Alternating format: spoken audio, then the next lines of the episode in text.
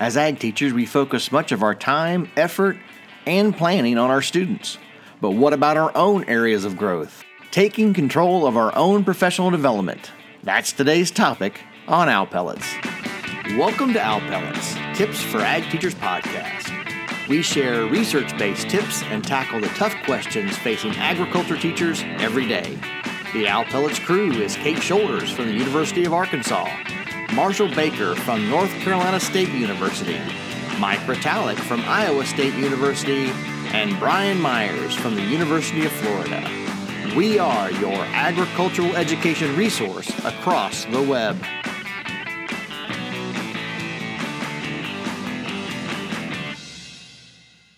Scott Smalley from Iowa State University. Welcome to Owl Pellets. Well, it's good to be here with you. Well, thank you. That so sounded much. very Iowan. it's good yes. to be here with you. I think that would be an Iowa accent phrase. Maybe Minnesota more. Aren't you guys close? We are close. They, they would be north of us in Iowa. That's what I thought the map said. Sounds and, right. And that is today's geography lesson by Marshall. Thank you, Marshall. don't you know? Don't They're right know? by each other, don't you know? And and here's this guy on on podcasting. Be sure to insult your guest before you get started. It's always good. No, it's, it's we, called we, building relationships, Dr. Myers. Yes, yes, yes. Hey, Scott, thanks for being here. Tell us a little bit about what we're going to be talking about today that is productive to get us keep us moving forward. Yeah, so I had a study actually I did with Iowa agriculture education teachers focusing on the perceived need of professional development, uh, focusing on classroom management and also technical agriculture areas.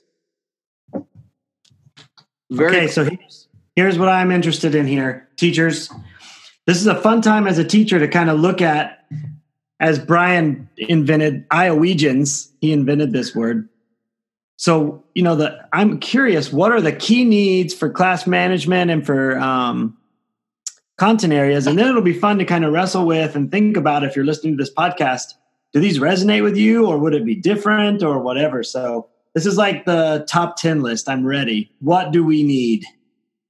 What do we need? So the top five areas that were focused on classroom management the teachers highlighted is that they needed uh, help with motivating students to learn they help needed help with uh, teaching and managing land laboratories. They needed assistance with properly meant, excuse me, properly implementing of IEPs, teaching students decision making skills, and also developing uh, performance based assessments uh, were kind of the things that they had highlighted around classroom management areas some of the areas that were highlighted that focused on the training needs uh, teachers indicated they need assistance with uh, knowledge and skills associated with uh, biotechnology. They wanted assistance in integrating uh, current advancements in agriculture into their curriculum. They needed assistance in the area of agribusiness. They uh, also needed uh, assistance in teaching public issues relate, related to agriculture and then also knowledge and skills that are related to agricultural mechanics this is very cool because you know we're, we're getting ready to start the season here. Teacher professional development happens all the time. Good things are home. We can do needs assessments. We can do things, but this is so interesting about the way you guys broke this down. And I guess one of the things that first jumped out at me when you start looking at that first list that you gave us, those things really to me broke down into two big categories. One kind of just the general teaching kind of thing that I mean, I'm thinking teaching science, reading, math, whatever, probably motivating students to learn is going to be something for any kind of teacher to do here. But then he goes teaching in the land laboratory. You know, so this is that's something that's pretty unique to ag teachers. So what are we doing to kind of help them to to for teachers to get those things that are more general teaching that they might get other places and those kind of things that are just specific to ag teachers that are so much different than everybody else? Yeah, I think that's an important point to make. I mean, when we talk about land laboratories or a greenhouse or any of those types of things, those are uh, time cons- uh, consuming. And more importantly, how do you engage that into your curriculum? Yeah, students love hands on activities, but I think it's sometimes uh, hard for teachers to justify how do they go ahead and, and uh, do those throughout a curriculum or throughout the entire semester and make sure those facilities are really utilized to their fullest potential. And it's interesting because, you know, without really knowing having those teachers right here with us, you know, it's getting it's getting more and more challenging i think. If i were in the classroom today it would be getting more it would be more challenging. Every time i go into a greenhouse and i see the technology advanced it's like holy cow what is this thing that like robotically waters your plants? And then you know if you were to go out to a land lab today and looking at the technology that's used in this agronomic type production i mean ag is moving so fast that in order to stay relevant I think it's the biggest challenge of an ag teacher right now is keeping up with laboratories that are supposed to mimic today's agricultural practices. But those practices seem to be changing every five days. Well, I think it's even harder if you know if you're in a district where maybe you inherited a system or facility too, and you don't know how it's been utilized in, previously. I think that becomes a challenge for our teachers uh, at the same time and and maybe one of the biggest areas is is try to find that community expert and try to utilize a community expert within those content areas or specific areas to how to that may be up on the latest and greatest technology well and, and this is the other thing that makes us different if you have a, a livestock facility or any kind of animal facility those animals want to eat every day they don't care whether or not they're part of your lesson plan or whatever else or if you have if you have a, a, a garden or a greenhouse or something like that the weeds, I mean, there's maintenance that has to be done every day. So how do you make that as part of the learning experience so it's not just maintenance? And so trying to really balance the the the learning opportunity there with just how do you keep things operational is I think is so important and a big thing that we see a lot of times, at least in Florida and I think across the country as well. So I, I kind of wonder as, as we've got teachers, you know, maybe you ag teachers are driving into work today or uh, you know maybe you're just over your lunch period where you have nothing to do you know you're listening to owl pellets but as we look at what i start to think about is um, scott's study really helped identify what do teachers in iowa need help with and so obviously Iowa iowa's now going to react by creating and developing opportunities for professional development in, in these areas but if you are in Kentucky, that's not all that useful. So I'm curious, like these are pretty common things that we see nationally. We've seen this confirmed in a number of research studies. A lot of these same exact needs IEPs, getting kids motivated, managing labs that are in modern ag, where modern ag is requires a PhD these days. Um, how we assess and how we help students start to make decisions better. So, what do you guys think? How, if I'm not in Iowa and I'm not going to have this state of the art training or I'm not going to rely on the university, what could, let's have that chat. What could teachers be doing? Um, where is their support for these major areas? Well, I would back up, but I would argue even one step before that as an ag teacher. I think it's okay if, if I see this list and I'm probably struggling with something, for me to look on here, I, I probably have some of the same challenges. I'm like, that's okay then. I'm not the only person that wants to know that. I'm not the only ag teacher out there who thinks they need to grow in this particular area. So hopefully take a little solace in that, that I think sometimes we get our uh, imposter syndrome going and going, man, I am the only person out there that's trying to figure out how to get these kids motivated to learn. Every other teacher got to figure it out. And that's not the case. We're all trying to learn those things. So I think that would be first and foremost, just know that you're not alone in this. I'd have to agree with that because I, I, really think that you know motivation is one of those things. Our student population and dynamics are changing, and depending upon where you're at, you know they're motivated for different things in many cases. And, and the age group of the students, I think, is is one of those things as well. But yeah, being able to reach out and really uh, find an expert in these areas or trying to hone in and improve your skill set in some of these areas can be challenging depending upon what's available to you for professional development. Um, or, you know, maybe if there's instructional coaches or, or coaches within your building that can help you uh, as a professional within your curriculum or classes as possible as well. Okay, so let's play the game, right? So the last five areas of content, if we look at the last five areas of content, those might be different for someone in Minnesota or they might be different for someone in California, right? So we've got these five areas of ag. How can we, as an ag teacher, what are some strategies to start to fill those gaps? Obviously, our universities are providing some of that training, but what are, let's just, let's, what are you guys thinking?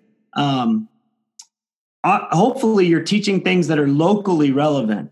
So I think what Scott just said, you know, surely if wheat production is a major type of production, I think we've kind of gotten away from knowing our farmers.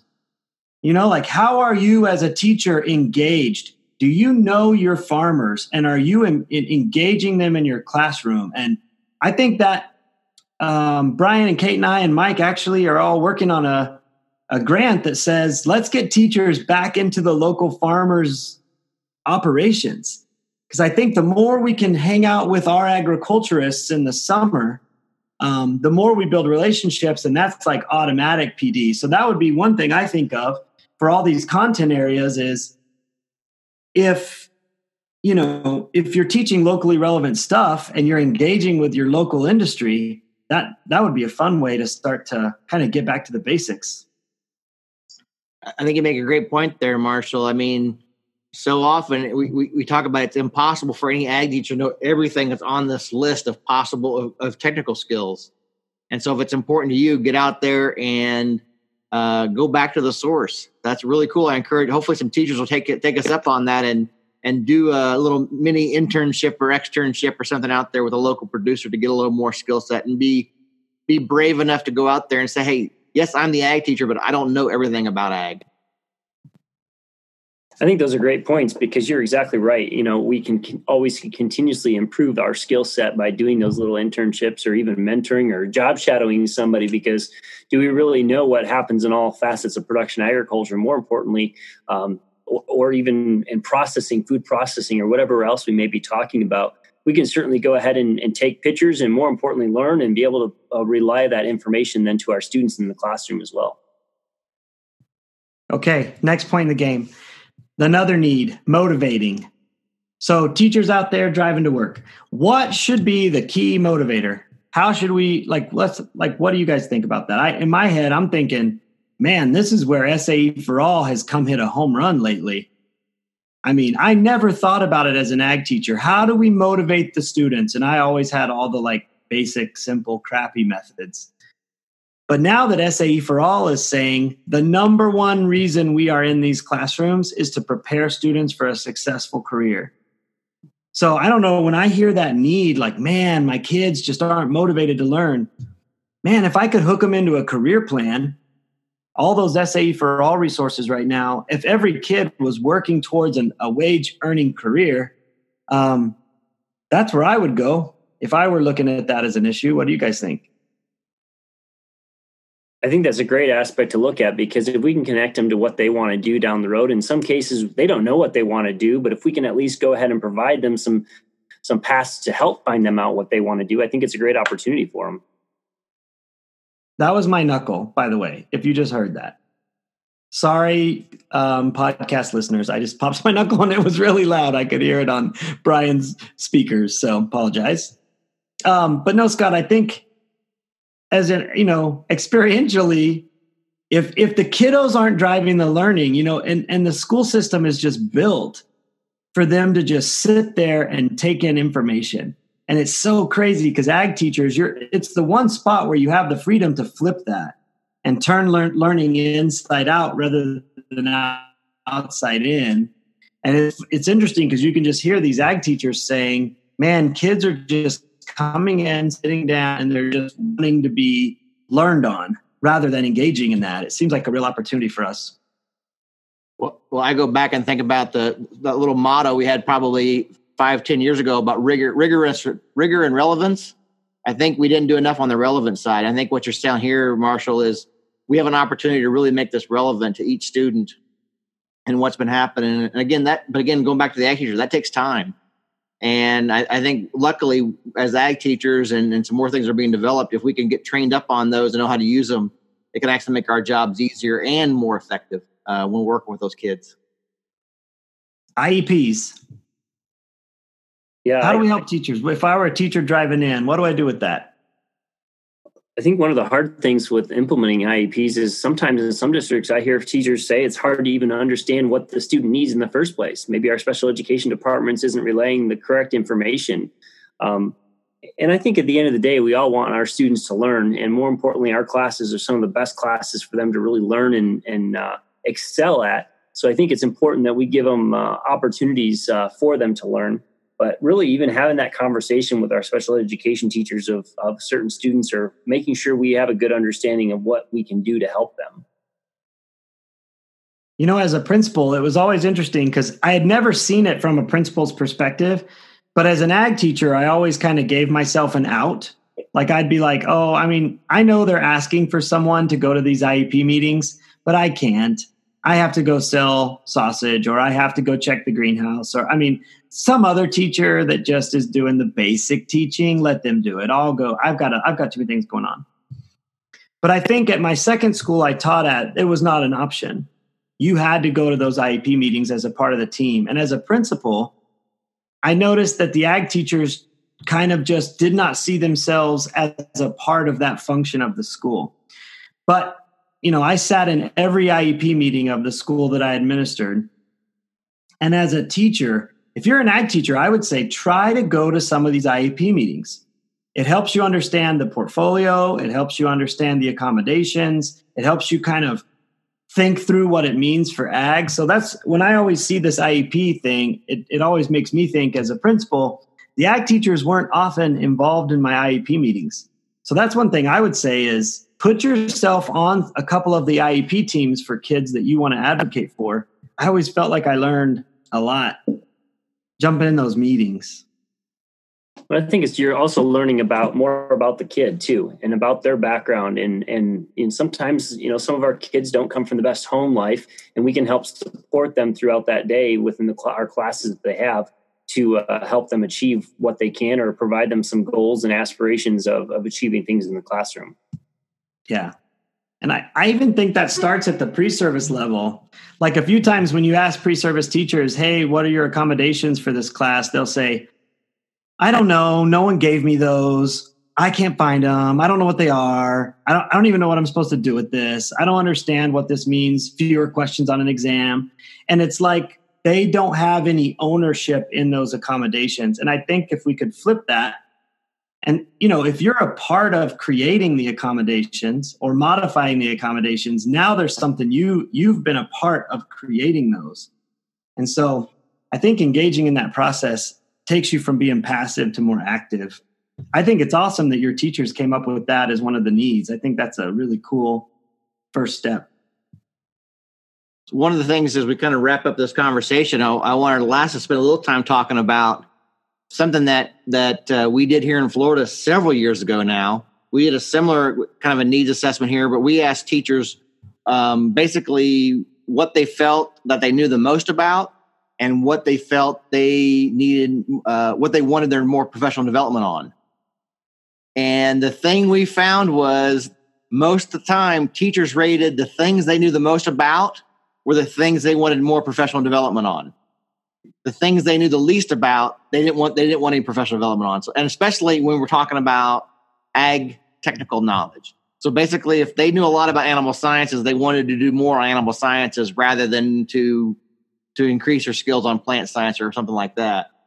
So, how do you think all of this plays into how we as state leaders live out and, and use this information that you got for us here, Scott?